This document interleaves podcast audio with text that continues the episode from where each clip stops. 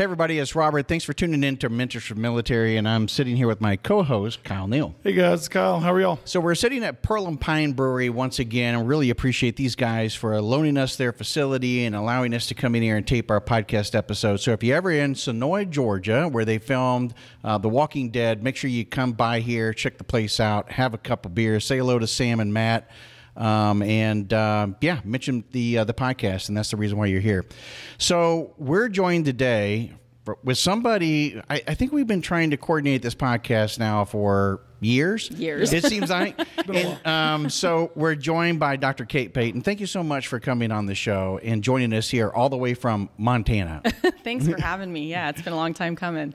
Where is home though? It, you mentioned Colorado. You mentioned Montana. Yep. Yeah. It's. I don't know that I really have like a place that I call home. It's just kind of. I've, I've always been a little bit of a wanderer. I grew up actually not that far from here. I grew up in Florida. No way. And my we used to vacation at, near Callaway mm-hmm. Gardens and and uh, um, Red Top Mountain and um, Pine Mountain and stuff. So we, you know, we grew up in the southeast. Yeah. I have family in North Carolina, South Carolina, all over Georgia and Florida. So um, home originally was here for me, but then my family just moved around a ton. My dad was in the military, but that wasn't really, he was out by the time we came along, and we just moved from, you know, all over the state of Florida. We lived in Texas for a long time. I went to school in Virginia for a little while. I lived in Colorado um, Montana, Alabama, even. I'm just, yeah, just kind of going where the wind blows, wow. I guess. It's got um, gypsy blood, Rob. Yeah, yeah, a little bit of gypsy blood for sure. But uh, I, you know, I love the West. I love the Mountain West, and that's that's really where, if I had to pick a home, it would be like more regional. It would just kind of be out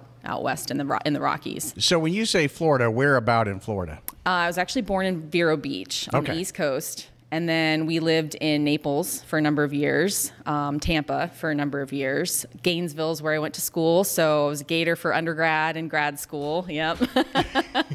I usually take some heat from that one. That's pretty um, gross, guys. Um, LSU. Yeah, that's tough. That's oh, tough. no.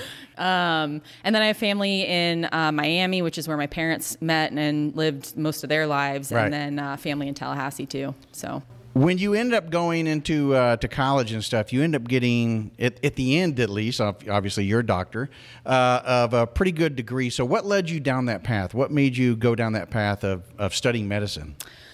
Um, man, I was the kind of kid that loved everything. So all of the subjects, I was just like, I want to learn more, and I was very, um, very nerdy. Lots of books. I had like neuroscience for dummies when I was like nine years old or something. um, I just loved science and and anything that um, I just found intriguing, and so science was always the the one thing that I dug into, and that was a kind of a common thread from when I was young into into school, and I had no idea what I wanted to be. I, when I was younger, I thought maybe veterinary medicine, and so my undergraduate degree, believe it or not, is zoology and French. Which has nothing. French. Yeah, I know. It has nothing to do with what I do now. But I thought hey, these are interesting. You know, my parents were like, follow what you like. And uh, it doesn't lead to a great career sometimes, but that's what I did. Um, and then when I was graduating, so I moved around. Um, my freshman year, I was at the University of Virginia. My sophomore year, I was at the University of Texas. And my junior year, I was at the University of Florida.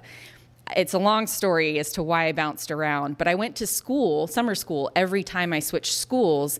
And um, by the time I was like halfway through my junior year, I was talking to the counselor, and they were like, um, you know, you have enough credits, you're going to graduate at the end of your next semester. And I was like, shit, I don't know what I'm going to do. Like, I, am not ready. I thought I had another year. I have to be an adult now? yeah. yeah. like, wait a minute. I'm like 19 years old, 20 years old. So um, I had a physiology professor who was like, Kate, you're really good at this. Like, you, it clearly makes sense to you. Neuroscience and physiology are what you're good at, you should pursue that and do a graduate degree. And I was like, well, I thought I wanted to, you know, go get a clinical medical degree. And he was like, no, no, no. You like that's for, you know, that's for other people. People like you need to go do research. And I was like, I, I had never done research before. I didn't know that I really wanted to do it, but I was like, if I could study this and like really like spend time with this material that I love so much, that sounds awesome. And medical school to me was like study, memorize purge the information. Study, memorize, purge. It wasn't. I wanted to spend time and think about these things.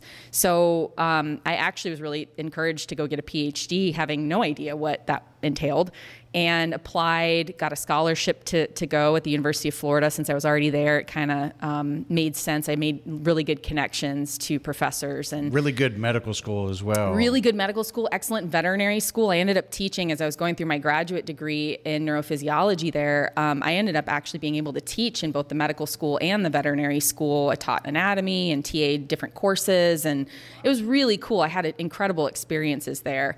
And I kind of always have gone back and forth with like this desire to pursue a clinical degree and then my love of, you know, like the research side. And I don't know that that's ever going to go away. I mean, there are multiple times that I just started the applications to medical school thinking I wanted to go do clinical work and then withdrew them because I was like, no, that's not the right path for me. I'm not, you know, but but it's my love of working with people, and it's my love of solving problems that, um, per, you know, pulls me to that. I like to do the hands-on stuff and um, have a direct relationship with people. And sometimes in research, you're far from the people that you're helping. Yeah. So. Um, That's funny because in my experience, like neurologists or neurophysiologists or anybody, they're kind of like the the weirdos, the doctors, like the ones that you know what I mean. You can say it. You don't look like. Well, that's all I'm saying is like you're not like the typical neurologist or neurophysiologist that I've seen. Yeah, no, I um I don't really fit into very many boxes. I I. Uh, I confuse people. I tell I tell folks that I speak hippie, scientist, and knuckle dragger equally well. Yeah. And That's like I'm nice. fluent in all of those. Nice. And I just don't. I mean, I think that's why I had such a hard time with my research because I had so many interests and ways of relating to people or ideas that never really quite fit the the niche that you're supposed to create for yourself in academia. It was like I don't want to just pigeonhole myself into this one thing or this box. It doesn't make sense for who I am. Um, so I've, I've never, I've been like kind of a rogue researcher throughout my career. so I guess the University of Florida and the doctorate program taught you how to speak nerd. Yeah. What taught you to speak hippie? Um, that's a great question. I think there's something inherent in me, maybe that's a little bit of a free spirit. Yeah. Maybe it's the gypsy way that we grew yeah, up. My parents were also hippies um, at heart, even though now they're very like conservative and um, sort of. Uh, they they went through a period of time where that was like you know hippies are you know those are those other people. We don't you know like we would never associate with those people. It's you know very uh, very different. But as they're getting older they're kind of going back to their hippie roots. So part of me wonders maybe it's some of some of the nurture kind of things that I learned from them and maybe it's just like part of our family you know was there ever a, a Volkswagen van and oh, bare yeah. feet in this story somewhere oh, yeah, yeah. was it? My parents had yeah they had the uh, well they didn't they didn't do the the Volkswagen van with like the peace sign on it but um, they were definitely little flower children. My mom made all their own like wedding clothes with flowers in it, and uh, you know, my dad had long hair and played a guitar and wrote poetry and music, and um, yeah, it's pretty funny. Solid. Yeah. so when you came out of the program, and what did you get your degree in first off? So, um, so technically, uh, it's it's physiology. Our focus, our lab was neurophysiology. So it's the the study of kind of how the the brain influences and controls physiology. So you learn, like in medical school, I took all of those physiology courses. Neuroscience is a organ system that is part of physiology, but we looked at so we we studied all of that, but then we looked at really taking a deep dive into the brain and the brain aspects of physiology and how it controls every body system. And our emphasis in our lab and what we studied most was the respiratory system. So, kind of the brain breath body connection. Um, and that was, you know, you can relate that to the hippie roots too with breath work. And I just got a, I just got the video of Wim Hof breathing in my mind right there. Yeah, like, yeah, yeah. Like how you survive 20 minutes in negative 20 water or whatever. I don't even know how cold it is, but like that yeah. just breathe it, breathe it out, man. Yeah, that plus cold plunges. Plus it's all the rage plunges, these days. It. Yeah, I just, that's what Joe Rogan told me anyway. Oh, okay, everyone's doing it. well, and and I think you know that people understand that we have nerves and the brain and the whole bit, but I don't think a lot of people understand more like the interconnectivity and the jellyfish kind of thing where you got the brain and then all the tentacles that come down and, and mm-hmm. how important it is. It, I don't know, like a lot of people, we're going to get into the, your, uh, your trip down to Peru and stuff like that, but a lot of people the connectivity of the human body is just amazing as a tool itself. Uh, Yeah. You know how it all functions. It's very interesting, and of course, at the heart of this is not just the heart, but the lungs and then the brain. Yeah, absolutely. And and that was I think what drove my passion for neurophysiology was the fascination with the brain.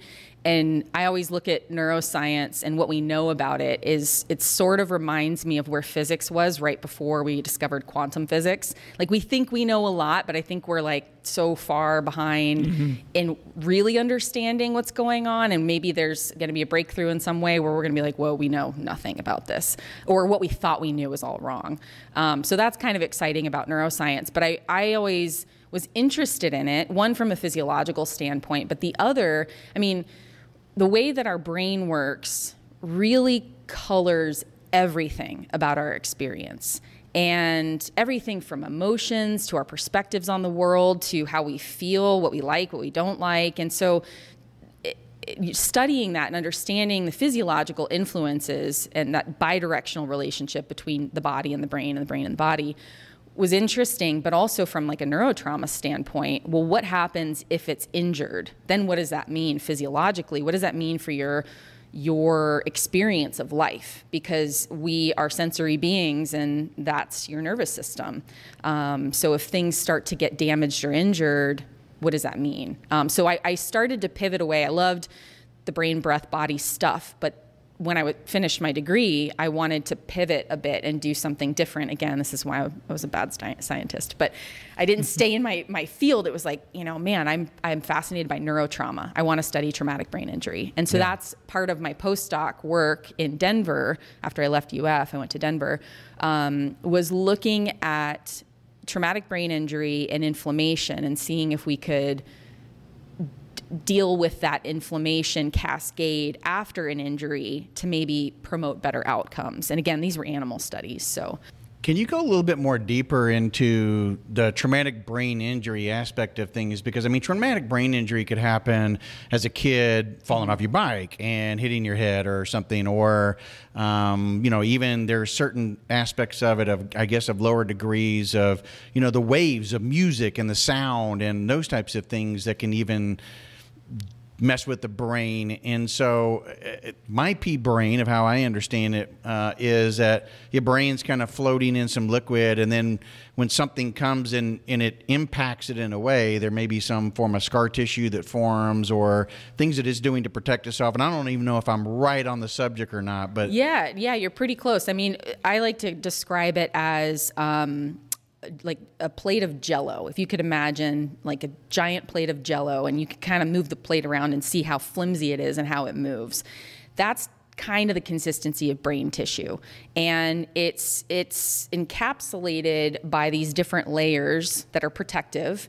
And there's a fluid around that the cerebrospinal fluid that cushions it like airbags kind of. And it also there's a lot more that the cerebrospinal fluid does. Um, and that's sort of the structure inside of the skull, which is obviously bony, and there's um, a lot of protrusions that can be um, sharp. But again, you have these protective layers, and there's a uh, one of these three layers that cover the brain is actually pretty dang thick. So it's you know moving around normally is not you're not going to have damage, um, but you could imagine since it's mostly water um, that if you have any kind of so there's two different types of injuries that we talk about that have relevance to the military. So one is is blunt trauma, and that's the kind you think about with sports or hitting your head against something or something hitting your head, where there's a force applied to the skull, and then your your brain kind of moves within the skull, and you have sort of this. Um,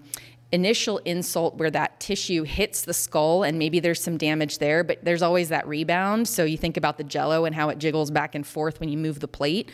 Well, that's kind of how it works in the brain. So your, your, your brain might slam into one side of the skull, but it's going to rebound into the other. And so you kind of have this coup contrecoup um, injury. And that's a physical, um, you know, blunt trauma kind of injury. But then you have blast trauma. And again, because the brain is mostly water, you've got places in the brain where the density of the material of the neurons and what makes up the brain some parts are, are way more dense than others. And so when you send a like an overpressure blast wave through something that's water with different densities the the wave vibrates the water at a certain frequency but when it hits denser material the vibration or the frequency that it vibrates changes and shifts. And so you don't have a uniform vibration and where there's a shift in density sometimes that vibrational change can cause shearing and that can cause almost like tearing of the neurons and the axons and all of the, the cells in the brain. Looks like there's a question. That it would be like the broken connections of the brain being able to speak to other parts of the brain connect uh, correct? Like when that happens. Yeah, yeah yeah. absolutely. Okay so if like for the layman's like i got put on prenatal vitamins after my tbi okay she said something about folic acid. It helps yeah. bridge gaps in the brain. Yeah. Would that be the reason for that? Or try to heal something like that as best as you can through vitamins or whatever. Not saying vitamins are the sure they they are essential for mm-hmm. um, for neuronal health and and synaptic signaling, but it's it is definitely more complicated than that. So w- when we talk about injuries, I want you guys to think about um, what happens in your brain you can you can liken it to an injury like say you cut your arm there is a normal process with an injury where you have inflammation, you have recruitment to that area of immune cells. They clean up all the garbage and the dead cells and the torn tissue, they get rid of any bacteria, and then they remodel the tissue. And you're probably gonna have a scar, but eventually it's like, oh, I'm healed, right? Like there's probably a scar, but there's it's a healed tissue. Well, the same thing happens in the brain. So we talk about injuries and inflammation those things are normal and that's good. It's part of a healthy process of healing. And most people who get some kind of brain injury are going to heal okay, just like you would heal an arm. And you, you know, when people hear TBI, they think inevitable damage, inevitable problems, inevitable consequences that are going to be long term and affect me for the rest of my life. And that's I want to disprove that because I it's a scary thing and it doesn't always turn out that way. However, the thing with inflammation and brain injury and you know this this talk about supplements or vitamins one of the things that can happen is when you have that inflammatory response and your brain is like oh shit alarms you know we got to clean up this tissue and and remodel it and, and make sure everything's good moving forward that inflammation actually doesn't subside. So normally it peaks and then it kind of dis- dissipates over time. Sometimes that inflammation persists, and the inflammation persisting is what causes then more damage over time. Can cause swelling, but it can also cause continued damage because you have all of these. Um, uh, uh, the some of these immune cells release things that can like free radicals that can damage tissue um, over time, and then that's what seems we think that this chronic inflammation is what leads to long-term damage. That doesn't seem to resolve, and so if you can address the chronic inflammation and hopefully fix that, then hopefully this the the symptoms associated with that will go away the problem is, um, you know, in order to heal properly, we've got to be taking excellent care of ourselves. And you think about the military, when people get TBIs, what are they doing? They're probably drinking, they're sleep deprived, they're chronically moving, you know, just tons of intense physical stress. Um, you know, they may be taking uppers and downers, they may be, you know, all of these different things. Their gut health is probably super poor. What are they eating? You know, tornadoes and, and monster energy. I mean, you, you, know, like you already have a baseline inflammatory state in your body. So when you have a brain injury and you're treating your body like this, you're already probably dealing with some baseline inflammation. Uh, in the brain, not to mention the gut and elsewhere. So when you have an injury like that, you're not really giving yourself a fighting chance at recovering well. So this is a point I want to stress to people: taking care of yourself and doing you know doing the right thing to um, stay healthy is also preventative so if you do get a tbi you might recover better it's like don't wait till you get a tbi to turn your yeah. you know to, to, take care of it it's like if you can stay ahead of that that would be ideal but i mean the culture is what it is so like cutting out inflammatory foods like dairy or gluten or something like that or alcohol or all the things that everybody loves, you know, mm-hmm. like White Russians and, and you know. chips and stuff. You know what I mean? Like all the Right. good stuff. Yeah. But um, so you're saying that that is like kind of like a preemptive measure that you can do to help in in the uh, event that you do get a traumatic brain injury or whatever. Like if you're already Yeah. like cutting down on inflammation across the body. it can it can be a huge it, yeah it can be a, a really important way to um, create a more anti-inflammatory state and the gut is actually i mean people talk about the gut microbiome and gut health and nobody really they're like well, what, what is it really and like is it really doing anything and, and the truth is it is um, you think about that as a barrier to um, you know, you, what you consume, you're putting into your mouth, and it goes into your body, and it's full of whatever bacteria, whatever. You don't want that to get into your bloodstream. So your gut is actually a barrier from the external world to your internal world, and it's selective about what things are absorbed and what gets moved across into your blood when you have things that inflame the gut, so it could be like maybe a gluten intolerance or dairy or alcohol is the, it, that affects everybody like this, where you normally have these super tight junctions in between these epithelial cells in your gut, and that's a healthy gut. You may have heard the term leaky gut. That happens when these tight junctions loosen due to inflammatory reactions in the gut and that could be due to a food intolerance or an infection of some kind or something like that. And then what happens is because of that now you have things moving across into the bloodstream that shouldn't be there and causes inflammation. So if you can repair your gut and um, address gut health through eating lots of fiber and fruits and vegetables, um, staying away from things that you know you can feel a difference that make you worse. Um, that can be really helpful, and it's bidirectional. So. You guys, I don't know if anybody, if, if you guys have experienced this, but if you've ever had a traumatic brain injury, sometimes you have inflammation in the gut afterwards because there's a um, this vagus nerve runs from your gut to your brain and sends information both ways. And so sometimes the inflammation in the brain can actually cause an inflammatory response in the gut and cause leaky gut. And so if you if you address this from either end of the spectrum, you're doing yourself a huge favor. So anything to promote, um, you know, kind of a more anti-inflammatory state in the body, whether it's through supplements, diet, um, getting enough rest, staying away from things that cause problems. Like those are, it- it's it's not exciting and it's not. Um, it's not like a cool like silver bullet, but this is stuff that it, it's good to, to implement over time.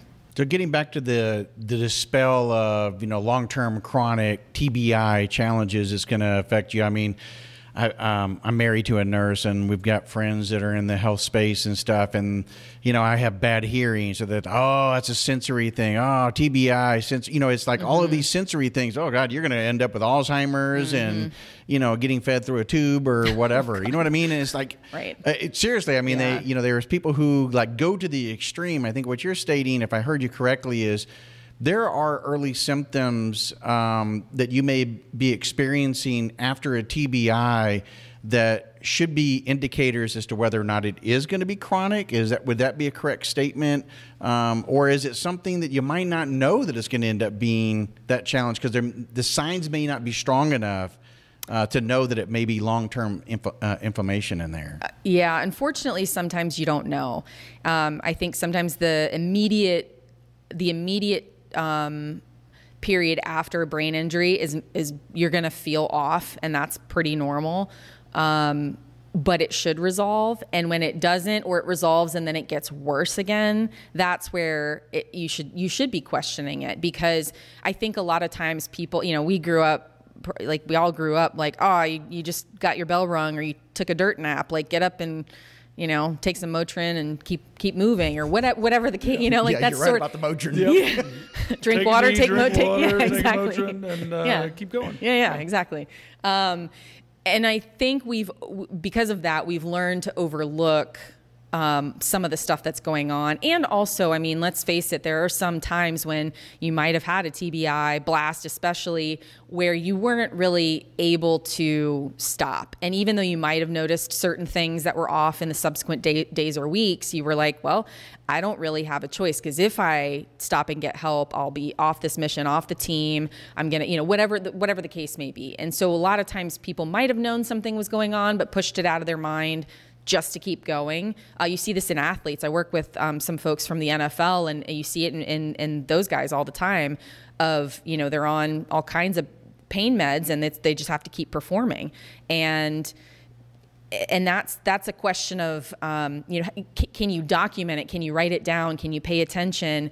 And then when you do have the space, if you can't do something about it in the in the moment.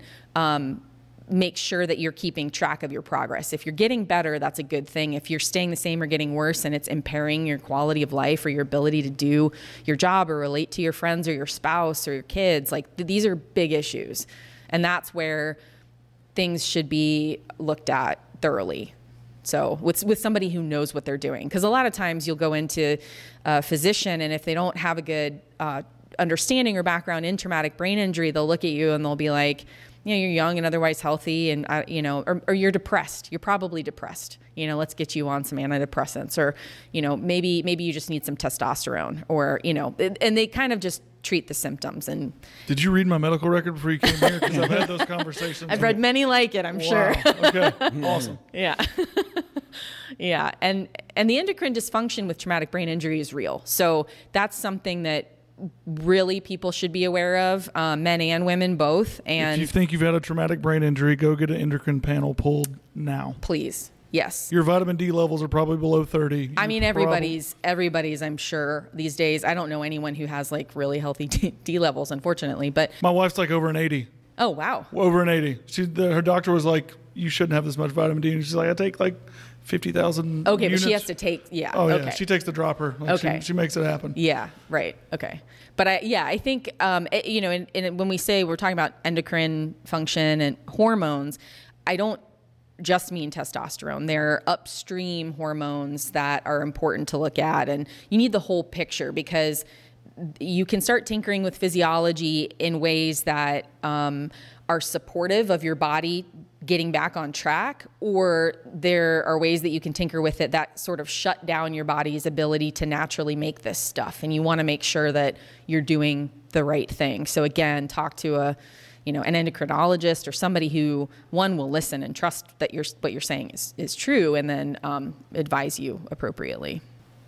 So you're a young soldier, sailor, airman, marine, or whatever. You're in the military and um, you feel like something must have happened. I mean, you know it. Most of the yeah. guys. I mean, you're a mortarman or whatever. The yeah, chronic, trust it. you know. Yeah. Um, what what can be done? I mean, that's one suggestion there. But what should they be looking for? I mean, what are the what are the, some of the signs? I guess that they should mm-hmm. be headache, um, yep. fatigue, or, or, you know mm-hmm. what what types of symptoms. I mean, everybody's going to be a little bit different, especially depending on the type of injury and, and where maybe their brain was injured.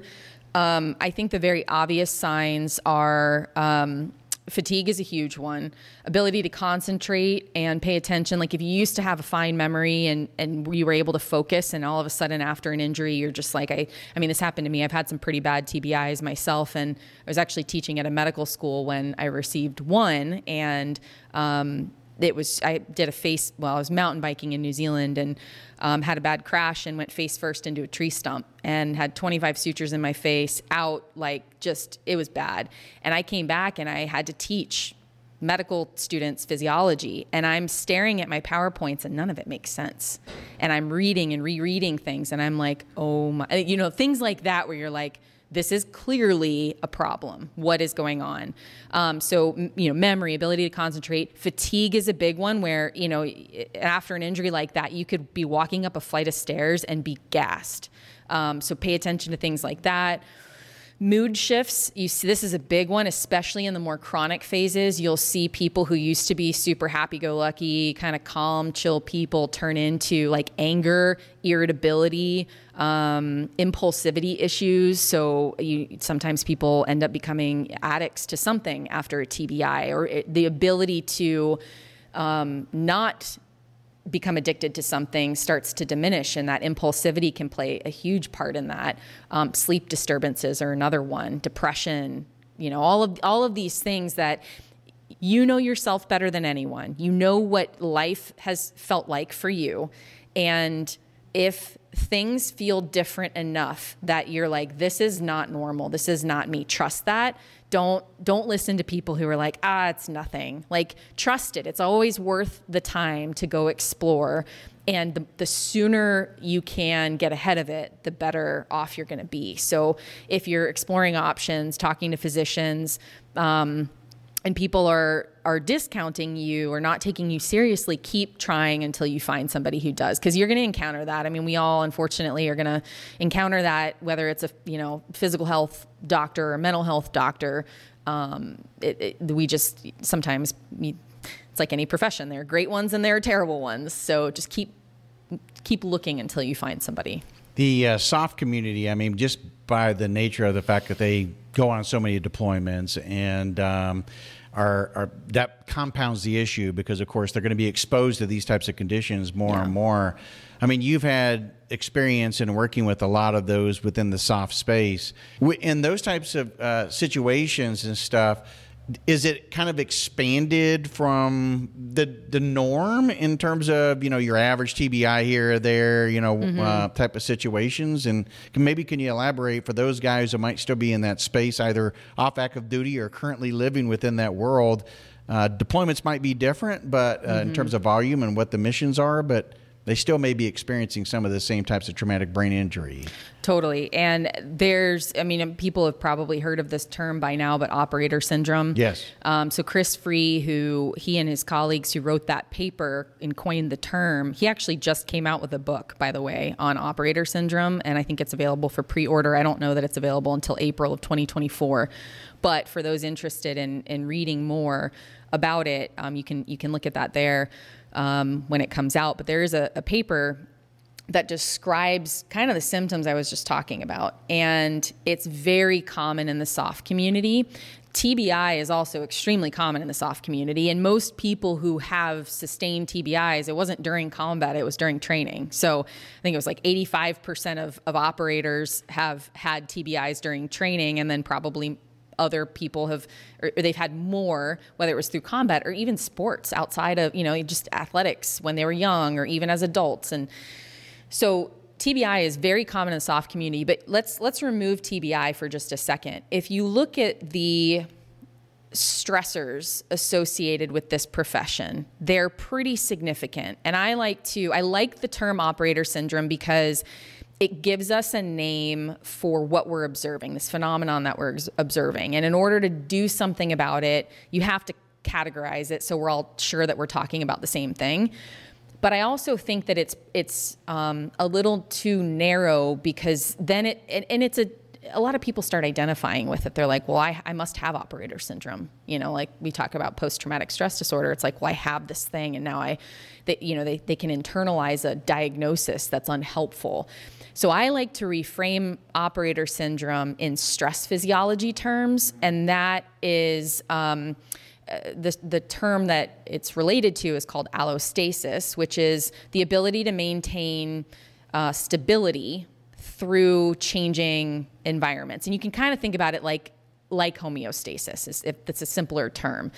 But it's a dynamic thing. So it's meant to be hey, the system gets perturbed, and somehow we find our way back to a dynamic equilibrium that's um, appropriate for the conditions at that time. And this is a normal thing with stress. We have stress constantly. You have physical stressors, you have environmental stressors, you have psychological stressors. This is normal. We human beings deal with this every day. And we have a stress response system that is designed to help us adapt and be resilient in the face of these stressors.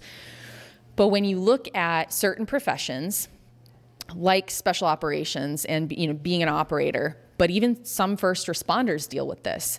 Um, when you look at the stressors that they're dealing with in all these different categories psychological, physical, environmental you see all of a sudden the amount that starts to pile up and your body's ability, the stress response system's ability to bounce back from that, all of a sudden it, it, gets pushed and it's starting to come back to baseline. And then there's another stressor that assaults the system. And it's like pushed a little further and then it starts to bring things back. And then there's more stressors. And before you know it, things are so far from baseline that the stress physiology system is not able to bring things back. And you start to have severe dysfunction and dysregulation of normal processes. That's separate from TBI. TBI ends up contributing to this stress that you see. It's a very potent physical stressor. Um, but you would have this stuff happening without a TBI. But then when you add that to the mix, now you've got the similar symptoms showing up from this stress physiology issue that you see with TBI, but now you've got both things happening. So it's it's even more impactful and you really i mean you see people you know the, list of symptoms from operator syndrome are exactly all the ones that i just mentioned plus a whole other plethora. Um, and unfortunately suicide rates in this community are through the roof. And and there's you know this this understanding that a lot of these things we're talking about are huge contributors to that. So um, it's really important for people to pay attention. And, and to your point where you're saying before about you know sometimes you don't notice it. And it's it's like these people are speaking from this place of anger and you can just see the irritability.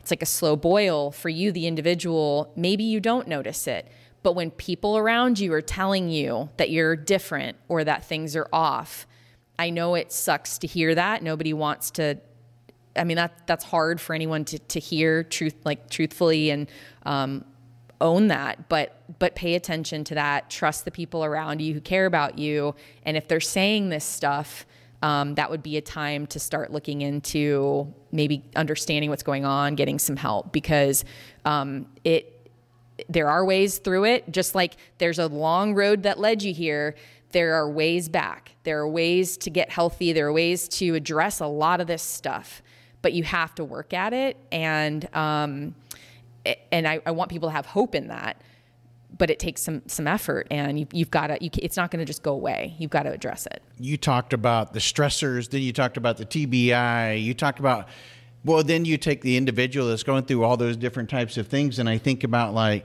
um, when you start trying to diagnose it and and support it or fix it there may be, like we just talked about, alcohol, uh, certain medication. They're not eating healthy. They're mm-hmm. not exercising right.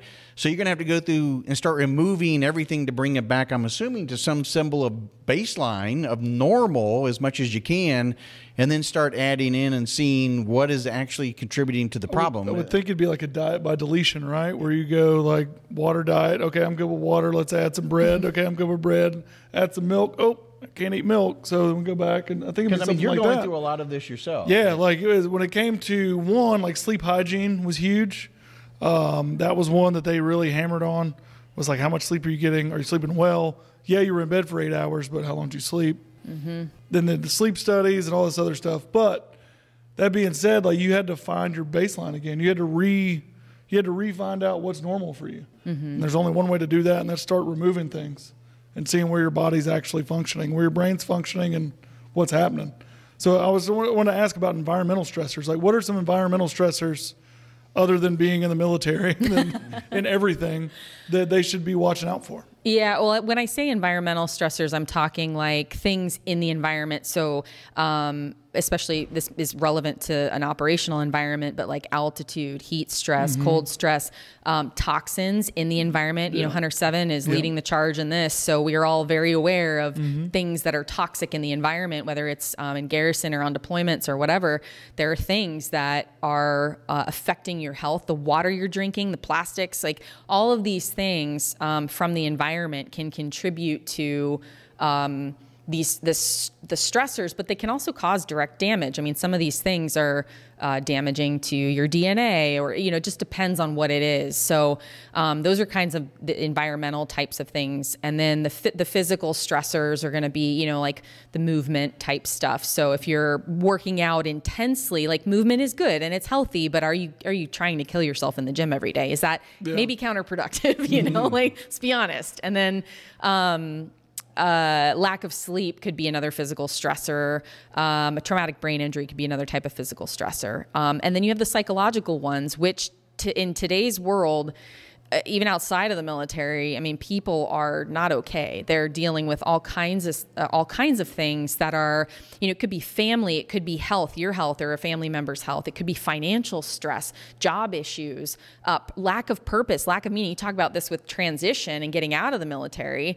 You know, you start to have some of these other things come up, and and those activate the exact same system that a lion chasing you down the road is is activating, you know, and all of these things are addressing our, our physiology mm-hmm. and, in a way where you can start to see when you're looking at it this way of like, whoa, I'm I'm adding all these things up pretty quick. And so I always tell people look at what's causing stress in your life. If there are things that you can actually eliminate and get rid of, do it. You know, and just get there's some things that you can't. Like psychological stressors can be pretty difficult to eliminate. But if you can address anything in your environment or the physical stressors, maybe do yoga once a week instead of a soul-crushing workout at the gym. Like balance that a bit.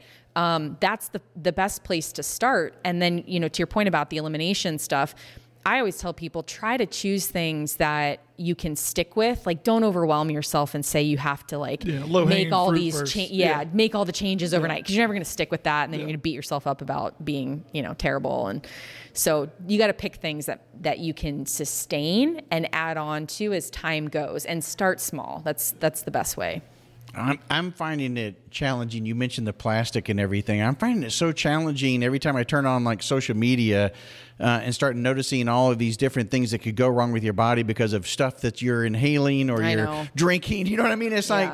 like, how today are we supposed to even uh, survive in this environment? And then, especially someone like you're talking about that already is um, I, I, guess it's not necessarily predisposed, but you've, you've got so many things that are going on in your body already that's unhealthy from TBIs, post traumatic stress, that you add all these other things that's now being uh, described out there. And it can be overwhelming. And uh, you start to think like, well, I can't, like, I'm not doing any of this right. Like, even for people who listen to Andrew Huberman's podcast, you're like, shit, I didn't get my 20 minutes of sun today. I'm going to be depressed all day. Right. You know, like there's these protocols to life where we start to micromanage everything we do yes. and we judge it. And it's like, well, I didn't do the thing today or I did the thing I wasn't supposed And it's like the, the stress around doing it, quote unquote, right can be worse for you than if you were to relax a bit about it. And so I'm saying this it's it's both, right? It's like be conscious as best you can and make changes where you can. Don't let it ruin your life to where you can't enjoy like you're thirsty and you need to drink some water and there's a plastic bottle sitting there drink the you know drink the water it, you're going to be okay so there's a balance to it and we all have to find the balance that works for us. Um, I I try to be as mindful as I can be about these things, eliminate what I can, and then I just let it go. And and there are times when you're going to have to deal with things that maybe are not the best thing in that moment, but um, stressing about it might make it worse. Yeah, you know, they talk more and more, I guess I hear now of like how important eight hours of sleep is. And not just eight hours, but preparing yourself for that sleep. And you got to do the three, two, one, Rob. Three, two, one? Three, two, one. Three hours exercise, two hours eat, one hour, no blue light. Yeah. So, I mean, that's a, like that's a that's a. if you're going to bed at eight, you better be working out at five. You know what See, I mean? I know, I know, I know. Angela's got you like on a on a pattern and everything. You probably have a, a whole uh, no. That was agenda. A, that was like the first thing the sleep hygiene lady told me was three two one. Is it? Before you go to bed, three two one. Three hours before you go to sleep, you need to exercise. Two hours eat, one hour no electronics, mm-hmm. no no blue light, nothing. I like hmm. that. I also tell people to uh, like if they're going to do a sauna or something like that like do it doing that closer to bedtime because there's um, in order for sleep to be triggered, mm-hmm. there needs to be a drop in body temperature. Mm-hmm. So you mm-hmm. think, well, sauna's going to raise it. It does, but it, when it comes back down, that's the signal to sleep. So mm-hmm. if you can get yourself hot or warm, like a really hot shower or hot bath, yeah, soak in the bath or you know whatever that might be, a little bit before, like an hour or so mm-hmm. before bed. Give yourself some time to let that temperature come back down. Make your room nice and cold climb into bed and and hopefully that can help. So that's an easy thing just as an assist, but all of those things that you mentioned are also great. Look at me, sleep therapist. yeah. Me- meditation. I know you're Meditation, big into yeah. meditating, doing yoga, those mm-hmm, types of mm-hmm. things, and Yeah. Start starting small, laying a foundation. And you know, sometimes you do start to have these wins where you notice like, "Oh my god, I did sleep well last night," or "Whoa, I woke up and I was super happy today." And you know, like you'll start to notice that, but sometimes it doesn't happen overnight and people are like, "Oh, it's not working. I'm not going to do it." And so I just encourage people to pick a couple things and and make a contract with yourself where you're like, "Okay, I can stick with this, but I'm going to stick with it for a set period of time." And if I'm still not noticing a difference, um, maybe I'll try something else, or maybe I'll do something else. And um, but you've you've got to give it time. I mean, this stuff it took a long time to get where you are today in in this physiological state that you're in. Um, you didn't get here overnight, and you're not going to be you know reversing that overnight. So you just got to pick some things and and constantly build the foundation and have some discipline around it. And um, you know, it's it's just a process. We all have to do it. I mean, this isn't, no one's free from this kind of thing. We all have this stuff we've got to work on. So I'm going to switch gears because right now we had some people on the podcast that talked about this uh, going down and trying to find healing in South America and. Um, you know, exploring different opportunities, whether it's Mexico or whatever the case, where they can go through programs that are not legal here in America uh, for us to do a lot of those things here. Uh, you experienced some of these yourself, and then you've also um, know loved ones and friends and stuff that have also done some of the same things. Um, what have you seen in terms of the the benefits, and what's the storyline there that's really people should take away? Yeah. Um, so I, I guess I'll couch this with just my experience with it. So I um, found out about psychedelics and in particular I- ayahuasca through uh, a ranger friend of mine back in like 2018 and i had no idea what it was and he seemed to have great benefit from it and definitely noticed some changes and i was like huh what is this about? Because this is interesting to me that this you know he was dealing with this stuff and now he seems to be like a new person in this in this after period. So I started doing some research and um, realized that there was actually research on psychedelics, but ayahuasca in particular, that showed pretty incredible things from a neuroscience standpoint. I was like, "Whoa, how am I just hearing about this? Like, why am I not? Why haven't haven't I known about it?" And so I contacted the organization that he went with, which is Heroic Hearts Project, and um, we got to talking, and I ended up becoming their director of research. Um, and we started a. It was, initially a gut microbiome study in veterans with PTSD and looking at how ayahuasca impacted symptoms, but maybe was that through the gut? And we're actually um, wrapping that up, and hopefully we'll have a publication out soon about that, which is pretty exciting. Um, years later, of course, it takes a long time, but um, through that, I was like, you know, I'm I'm really curious what this entails. It's it's a traditional Peruvian. I mean, ayahuasca has uh, comes from the um, the Amazon, essentially. So places in Brazil and Peru and and elsewhere where this has been a traditional um, ceremonial practice for a long, long time. Um, we're talking, you know, probably millennia at this point, and. Um, I didn't really know much about it, and so I wanted to understand what this what this is like. And I also felt like, from my own perspective, if I'm going to be doing research on this or talking about it, I should have an experience with it. And I've had my own struggles with addiction and um, an eating disorder for a very long time, and all kinds of my own mental health struggles and behavioral struggles that were tied to who knows? Brain injuries trauma. I mean it's hard to pinpoint why we end up the way that we end up. We always want to look back and be like that was the reason. But for many of us it's sort of like does it does it even matter at some point right? Um, but i was dealing with these things and was like you know i i'm still struggling in a lot of ways myself and i don't understand why and i've tried all these different methods.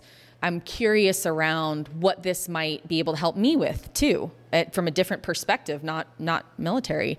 Um, so I went with a group of veterans, a lot of Rangers in this group, good, really good friends of mine, and um, we went down and participated in. It was a week long program, um, three ayahuasca ceremonies, and it's really hard to describe, but it is um, it's in, it's a pretty incredible experience. It definitely shifts your perspective on everything in life, on yourself, on your problems, on the way that you look at the world.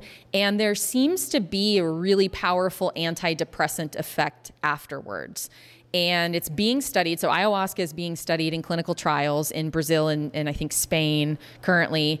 Um, but all these psychedelics, these serotonergic psychedelics that act on the serotonin system. So we're talking LSD and psilocybin, um, DMT, ibogaine, these these different substances that you guys may have heard of. They seem to impact the serotonin system, and they all do it in a little bit of a different way. Um, but there seems to be great promise in helping people see things differently and reframe trauma or their experience and there's a powerful antidepressant effect for a lot of them so i and i saw some of my friends i mean i had a couple of friends that were on the the the last leg that they had. I mean they were they were like if this and this isn't the best mentality to go down there with but for them just being honest about it they were like if this doesn't work i don't know what i'm going to do. Like not in a good place. And came out of that just completely different perspective on things and like i'm happy to be alive i'm grateful and i want to be here kind of mentality. Um, it's hard. It's really hard work. A lot of times people will have very difficult experiences when they do this that if not done in the right setting or with the right people or at the right time could actually be really harmful. So it's not just, again, like, you know, there's a lot of uh, narratives in, in the veteran space, especially about psychedelics these days, as being a silver bullet of I was dealing with all this stuff and then all I needed was to go to Peru and do this, this, you know, have, be in the ceremony and then all of that reversed. And I wish I could tell you that my own struggles with addiction and my eating disorder and all of that disappeared after that, but they didn't. So I'm, I'm saying that to say these things are powerful and they can be helpful, but they don't necessarily like fix you or quote unquote reverse everything that you're dealing with. They provide a new perspective on things and a window of opportunity to make better choices. So um, I've heard it described before that, especially with addictions or patterned thinking, like negative thinking, beating yourself up and having a really harsh inner critic, wanting to be different but not being able to make those changes those patterns, the repetitive thinking or the, the addictions, the more you do it, the more ingrained it gets. It's like riding a bike on in mud and you create a rut and the more you ride in that same rut, the deeper it gets. And then one day you're like, "Hey, I want to go over there." And you try to turn, but you're so deep in the rut, it's like you can see where you want to go, but you can't go. That's like our behavior over time, whether it's thoughts or actually actions um, physical actions, it gets really difficult because we've done something for so long to, to make a change. What psychedelics seem to do is smooth out those ruts. There's a brief period of time where we have the ability to do it differently. And that's a really promising thing from a neuroscience standpoint and from a psychology standpoint. That's huge. And people can take advantage of that in that after period. But if you don't do anything differently and you just go back to your same behavior, it, the ruts go right back to where they were and you're the same person. And maybe it's even harder now because you had a glimpse of how good it could be and what how free you could be. And then you come back and you're dealing with the same stuff again. So it can be super challenging. Um, so I want to say that there's a lot of promise, and people are studying these substances in clinical trials for treatment resistant depression and PTSD. There's a study that MAPS is doing with MDMA, and they're looking at um, MDMA assisted psychotherapy in veterans with PTSD, and, and they've had incredible results. But a lot of the clinical trials focus on psychotherapy as being the main treatment, and the psychedelics are the tool that provides, um, I guess, better access or enhances the psychotherapy. So for those of us who grew up very like closed off and you know like stoic and out of touch with feelings and all these things sometimes psychedelics can be used to open that up and provide access to places you don't want to go or wouldn't normally have be able to go. And you can do that in a therapeutic setting and again reframe or change your perspective on life in a way that's actually really adaptive and helpful. So the clinical trials right now are, are looking at this stuff as a tool to be used in psychotherapy not a tool that's going to do everything on its own but Heroic Hearts Project, you know, they're not doing psychotherapy, but what they're doing is providing coaching. So people like me will help people ahead of time to um, prepare and then help them integrate the process afterwards to make sure that they're putting good actions into place and doing things that are supportive of the changes that they want to make. Um, but you do hear a lot. I mean, I'm sure a lot of people have heard success stories in the veteran community of, of people saying that this changes their lives or it saved them. And, and, and I, I think that that's valid. I mean, it's happening. I just also want to caution people that that's not a guarantee and you still have to do a lot of really hard work. This isn't going to fix everything, but it can be a really powerful tool if you're ready. Um, but you know, there are people who ne- don't necessarily want to go down this path and don't feel like you can't also achieve the same outcomes outside of psychedelics too. I don't want to have people be like, "Well, I don't want to do that," and am I like not going to be able to get there because of that? Like, absolutely, you can through other means, but this just accelerates that process, I guess, if that's a good way to put it. So the way I've heard it described is that it often like creates neural pathways or changes the route, so to speak, is how it's described. You know, um, you know, you may have been right now. It may have been routed a specific way. You know, I'm going from here to Washington along certain interstates, but all of a sudden, Waze or Google Maps says, you know, turn here and reroutes you into a different path that's less congested. Would you say that it does a lot of that in terms of the process, or it it's more of a rarity that occurs? Yeah, I would say that it definitely does. I mean, there are really cool neuroscience studies out there that show under the influence like of psilocybin, magic mushrooms, for example, you have this increase in global connectivity in the brain. So parts of the brain that don't normally talk to each other are now talking to each other and it the theory is that it's providing some flexibility in the ways that we think about things and process things. Whereas before, you know, say somebody presents you with a problem, you see two solutions. When under the influence of psilocybin or something like that, or in the period afterwards, somebody asks you the same question, now maybe you see 10 solutions and you just see things differently. You connect the dots differently, and that can be really powerful for making positive changes in life, or like to your point, going in that other direction.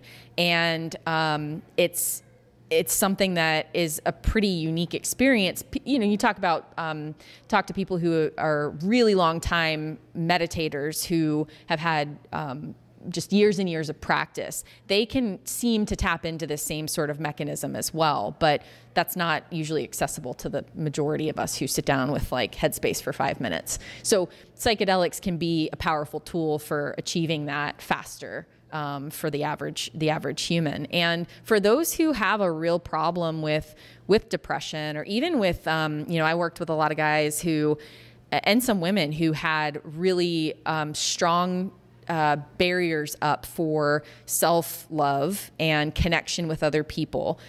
And it was just a completely foreign concept to them. They didn't, like, they might have had an idea in their head of what that might be like. And like most things, we, we can kind of conceptualize it, but until you experience it in your physical body it doesn't it's just a, it's a concept you don't really own it you don't have wisdom around it and sometimes with psychedelics, you get to actually have a real experience with something and feel it in your body where it clicks and you're like, oh my God, I totally understand. I get that. And, and love, especially with um, certain psychedelics, especially like MDMA, there, that can be a really powerful tool for helping people access that.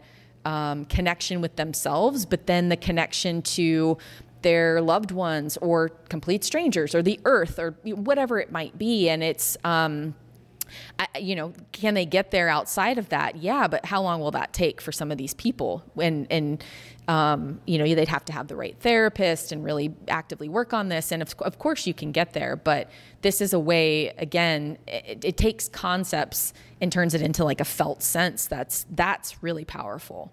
So I, I really like these tools for that. I've got two questions. One would be related to describing a little bit more about the actions or the work that an individual has to take uh, when they return from these types of situations. And then the second question would be about what if they're just not able to? They're out of the military and they're employed in an environment where this is just not going to be possible as much as they want to go, or they're currently on active duty and they want to find a way that maybe is not uh, psychedelics or anything like that, but like you said, there are opportunities that are available. What what what would those be, and maybe what does that path look like? Mm-hmm. So for people who want to make the most of this afterwards, that's the question. Of kind of like, what do you do afterwards?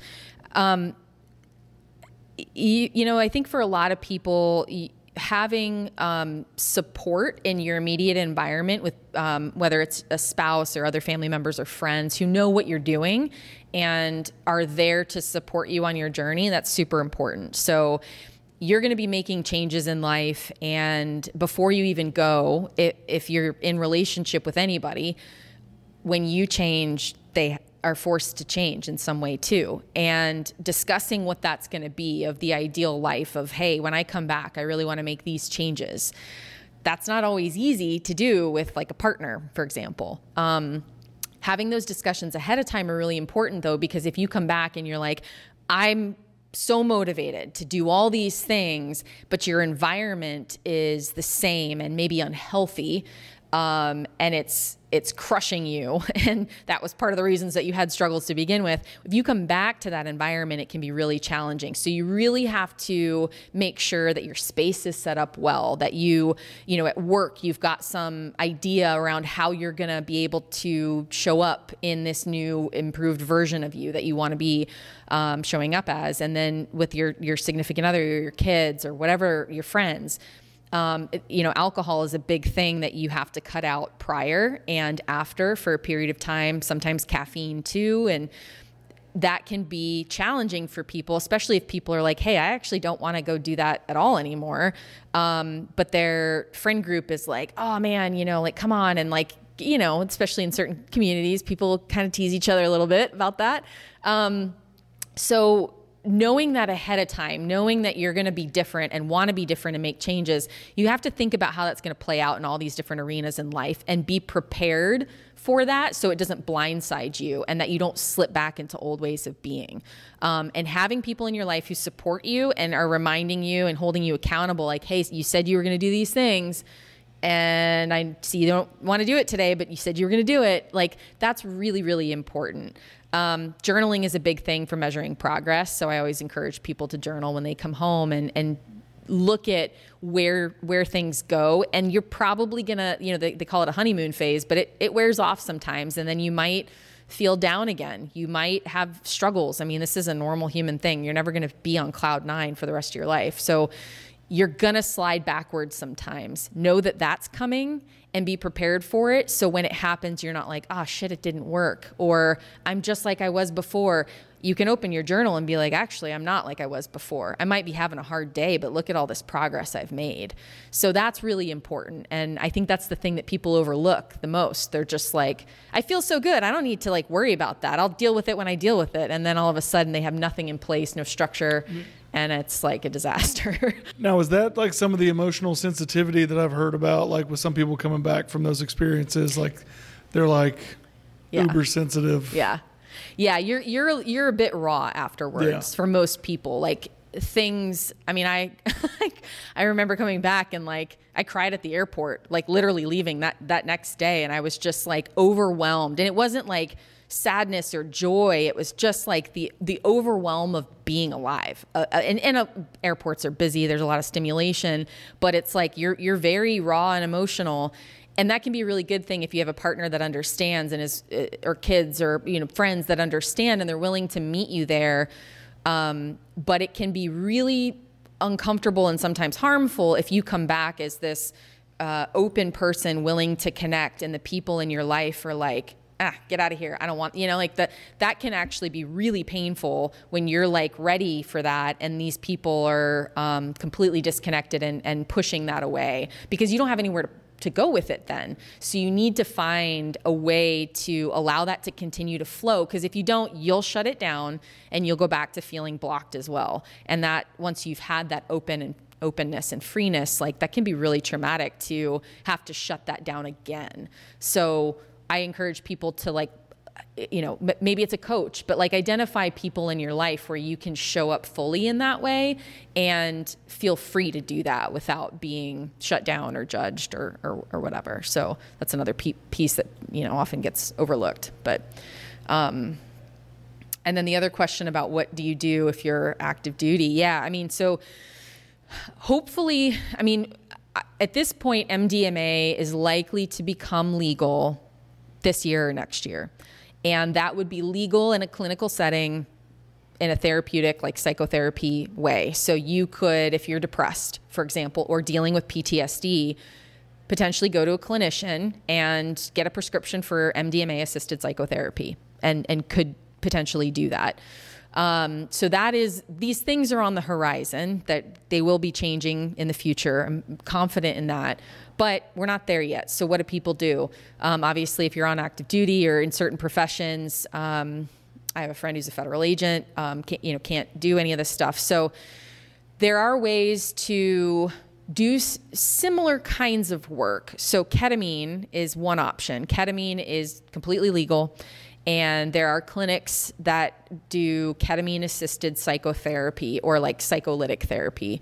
So the idea with that being that you might take a low dose of ketamine and have a therapy session with that on board so you're able to access some things that may normally be blocked. Now, ketamine is not a psychedelic.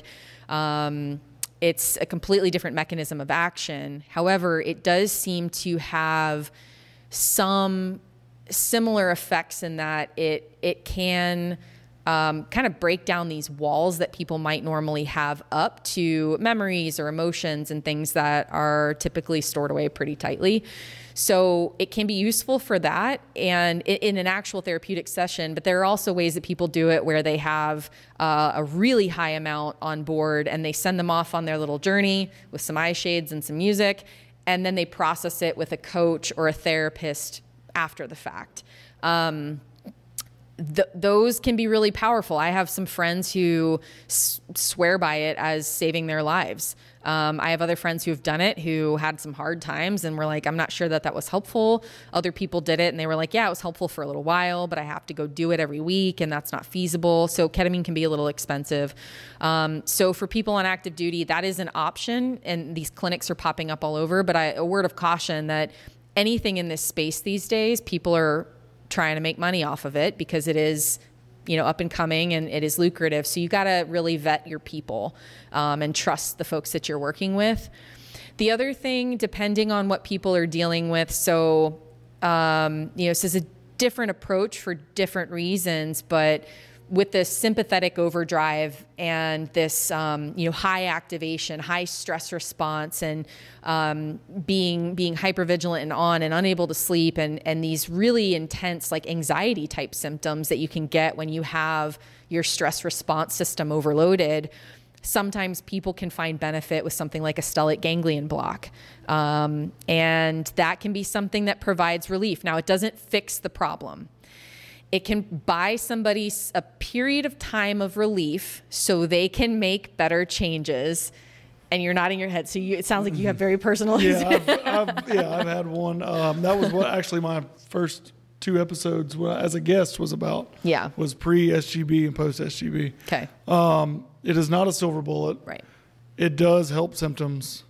It takes work after the fact, mm-hmm. and that's the big thing. Is it is simply step one mm-hmm. to a million step journey. Yeah. And when yeah. people are, I mean, when you're spending all of your waking energy holding yourself together, just trying to manage your day to day, which is a lot of people, if you could do something that bought you a breather, like that would be a lot. You know, like that would be really powerful. And so for some people, a stellate ganglion block could be that thing. Ketamine therapy could be that thing.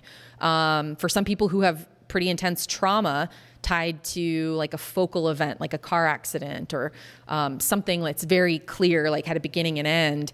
Um, sometimes EMDR therapy can be something like that, where it provides some relief, where you're EMDR not. EMDR is the uh, electromagnetic directional. Um, uh, it's eye movement uh, desensitization and reprocessing. So that's where you're in therapy, and, and they'll kind of. Whoops touching the microphone. That's right. Where you're where you're tracking, your eyes are moving laterally, or you're doing bilateral tapping, things like that. Where you're, it's it's very. Um, seems weird, but there's actually it's rooted in neuroscience. So essentially, when you're recalling a traumatic memory and you're doing this bilateral eye movement, there's an access to this traumatic memory that was stored maybe improperly like in post-traumatic stress disorder sometimes these these traumatic memories get stored in a way where they seem like they're still happening in real time and you're hypervigilant and you have nightmares and flashbacks and all these these symptoms associated with PTSD if you can access that memory and repackage it in a way that's a cohesive unit and then your brain is like oh this is a thing discrete thing that happened in the past. It's not happening now your physical physiological symptoms of feeling like it's still happening uh, subside. And emdr this lateral eye movement it, it, again huberman explained this on a podcast once but there's um, neuroscience pathways that are uh, neural pathways that are that are, can explain how this works and it, it allows you to essentially repackage these traumatic memories. And so that can buy somebody real physical like physiological relief from ptsd for a specific event. Now for people with like more chronic ptsd it doesn't seem to work as well. But again it's like it's knowing yourself knowing what is going on for you and then figuring out what is leading to all of these things that I'm dealing with? What are the tools out there that we know of? What's what do I start as a foundation? What are like the big heavy hitters like a psychedelic approach or something like that? What are the things on a daily basis I need to do? What are the big powerful tools? How do I figure out the right plan forward for me as the individual? And it's going to be different for every single person. And that and that's like the coaching that I do is all figuring that out with the person of your unique situation. Where are you? How did you get here? And then what are the things that we need to tackle in what order? Which tools are available? How do we integrate the right tools at the right time? And then let's create a plan and move forward with it. And a lot of us, unfortunately, just have to be guinea pigs and figure out like like I've I've used myself as a guinea pig for a lot of this of just trying to figure out well how does this feel what works for me what doesn't and then relay that to clients that I work with. Um, so I have a better understanding of maybe what could help a, a unique person or, or not. Um, but just because it worked for somebody else doesn't mean it'll work for you or, or vice versa.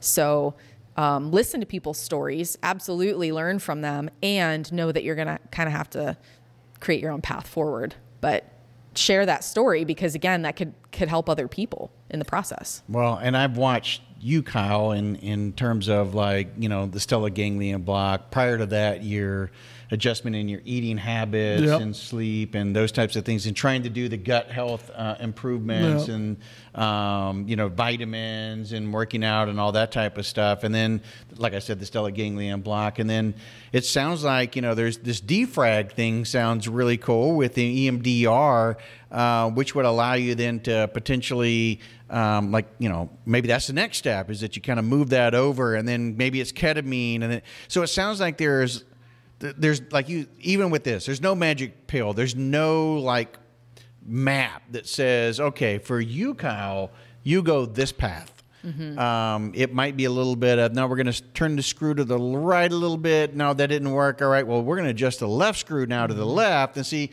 and playing around with that yeah. a little bit. And maybe that's again my pea brain trying to process this, but yeah, uh, yeah. I mean, and and I think people should look at it with some curiosity and like uh, a little bit of an adventure because it, it usually is. It's like, well, it, I tried this for six weeks and didn't like it. Or I had a client once who was very um, kind of uh, more dogmatic Christian beliefs and yoga was absolutely off the table. He was like, "No way, man! I'm going to be indoctrinated with some crazy, you know, I don't know." And I was like, "No, man, it's secular. Like, it, there's no, we don't have to talk about anything religious. You know, you're not going to be, you're not going to have somebody like jump into your third eye and possess your soul. Say namaste right now. You know, but like for him, it was like a non-starter, and I was like, "Okay, it's not a tool for you. Cool. Like, what else do we have available to us?"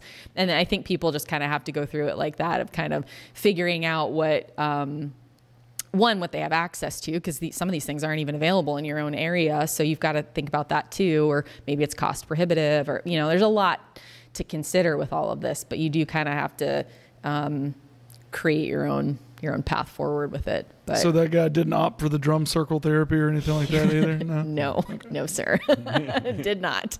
yeah, Yeah. yeah, But I think the other thing too, uh, one other piece of this that I really want to emphasize is that you can do all of the tools. You can do everything available to address your physical and potentially your mental health too.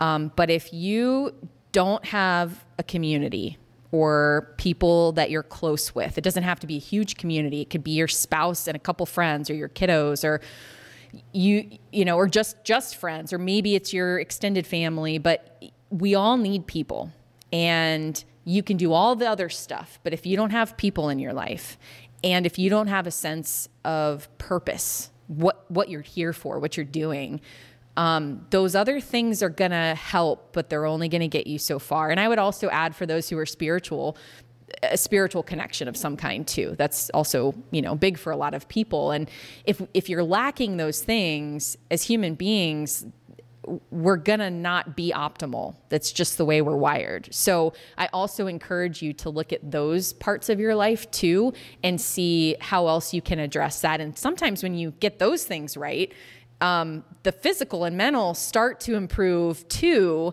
And then you don't have as big of a laundry list of things that you need to address, or maybe they're more addressable. So it all goes hand in hand. Like, you know, we're not we're not machines as much as people would like to think that that we are. We are human beings and this stuff is complex, but it is workable and there are lots of tools and solutions out there. But we we've got to explore it. We've got to be willing to get out there and explore and ask for help when needed too.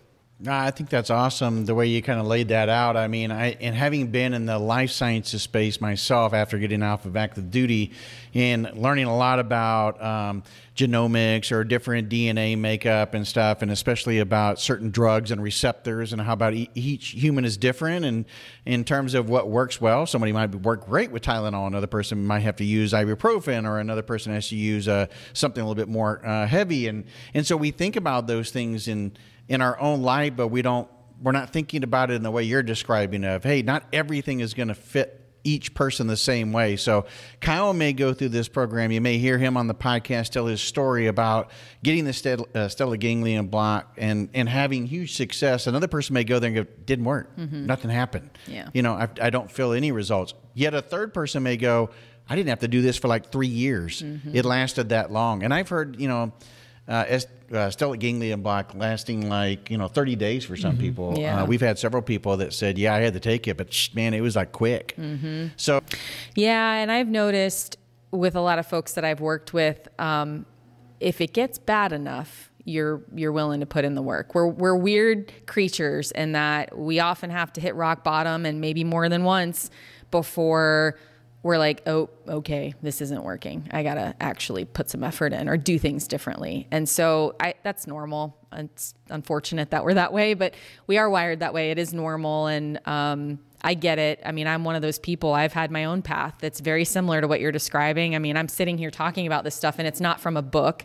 Uh, this is my own personal experience too. I've gone through all of this stuff and um, speak about it from a place of like true understanding. So I get it, and you know, I think the individual has to decide how bad do you want it? You know, how bad do you want to get better? And for some people, the effort part is hard, especially when you're depressed. You know, it's very hard to put the effort in, but that's where you have to ask for help.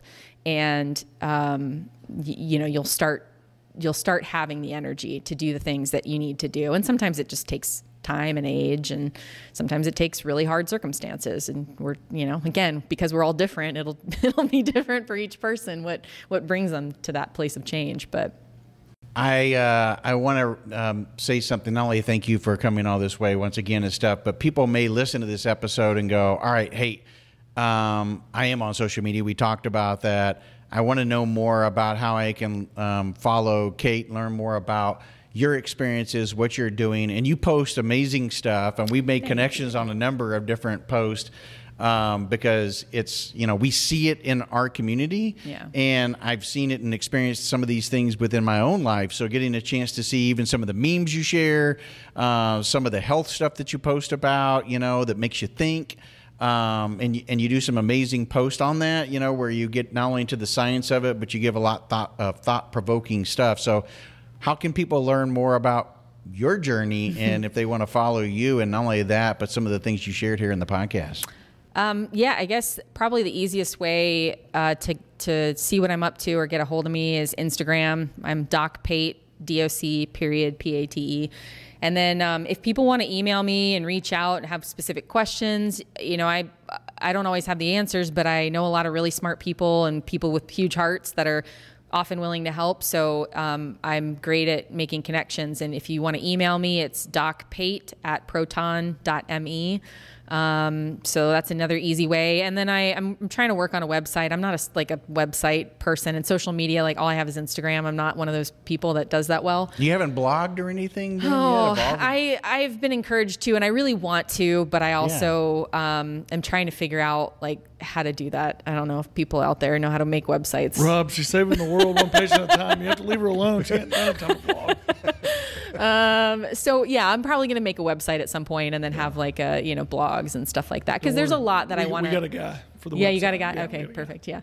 Yeah, um, there's a lot that I want to share and Instagram. You know, your 2,000 word char- or your 2,000 character posts. It's that's just it's not enough for me. Um, so there's more I want to share on all these topics and even my own personal journey that I don't always share as much on social media. Um, but hopefully in the near future I'll, I'll get into that more so well you know and nowadays uh, for what you're talking about you have to give up a lot of your personal self and we're not all comfortable in doing that when you're out there. Some people who want to do that. Yeah. God bless them but uh, for some of us we want to remain private so sure. But i appreciate what you do share because yeah. what you are putting out there is helpful information and it's what really connected us uh, together and stuff and trying to get you on the show was you know what you were putting out there um, people mentioning your name, obviously, and, and those types of things, and the stuff that you're doing out there. You mentioned, of course, you know, the nonprofit that you've worked with, but also just, you know, working in the space in the community, word of mouth travels. Mm-hmm. And so appreciate everything that you're doing out there within the community space as well. Yeah, thank you. I'm, honestly, it's like, it's, I couldn't have imagined being able to do what I do in this community and um, all of the things I'm most passionate about, I get to do, and I work with like my best friends, and you know, I get to make incredible friendships and um, meet people like you guys, and it, I'm just um, so grateful that I get to do this stuff. So it's it's a true blessing.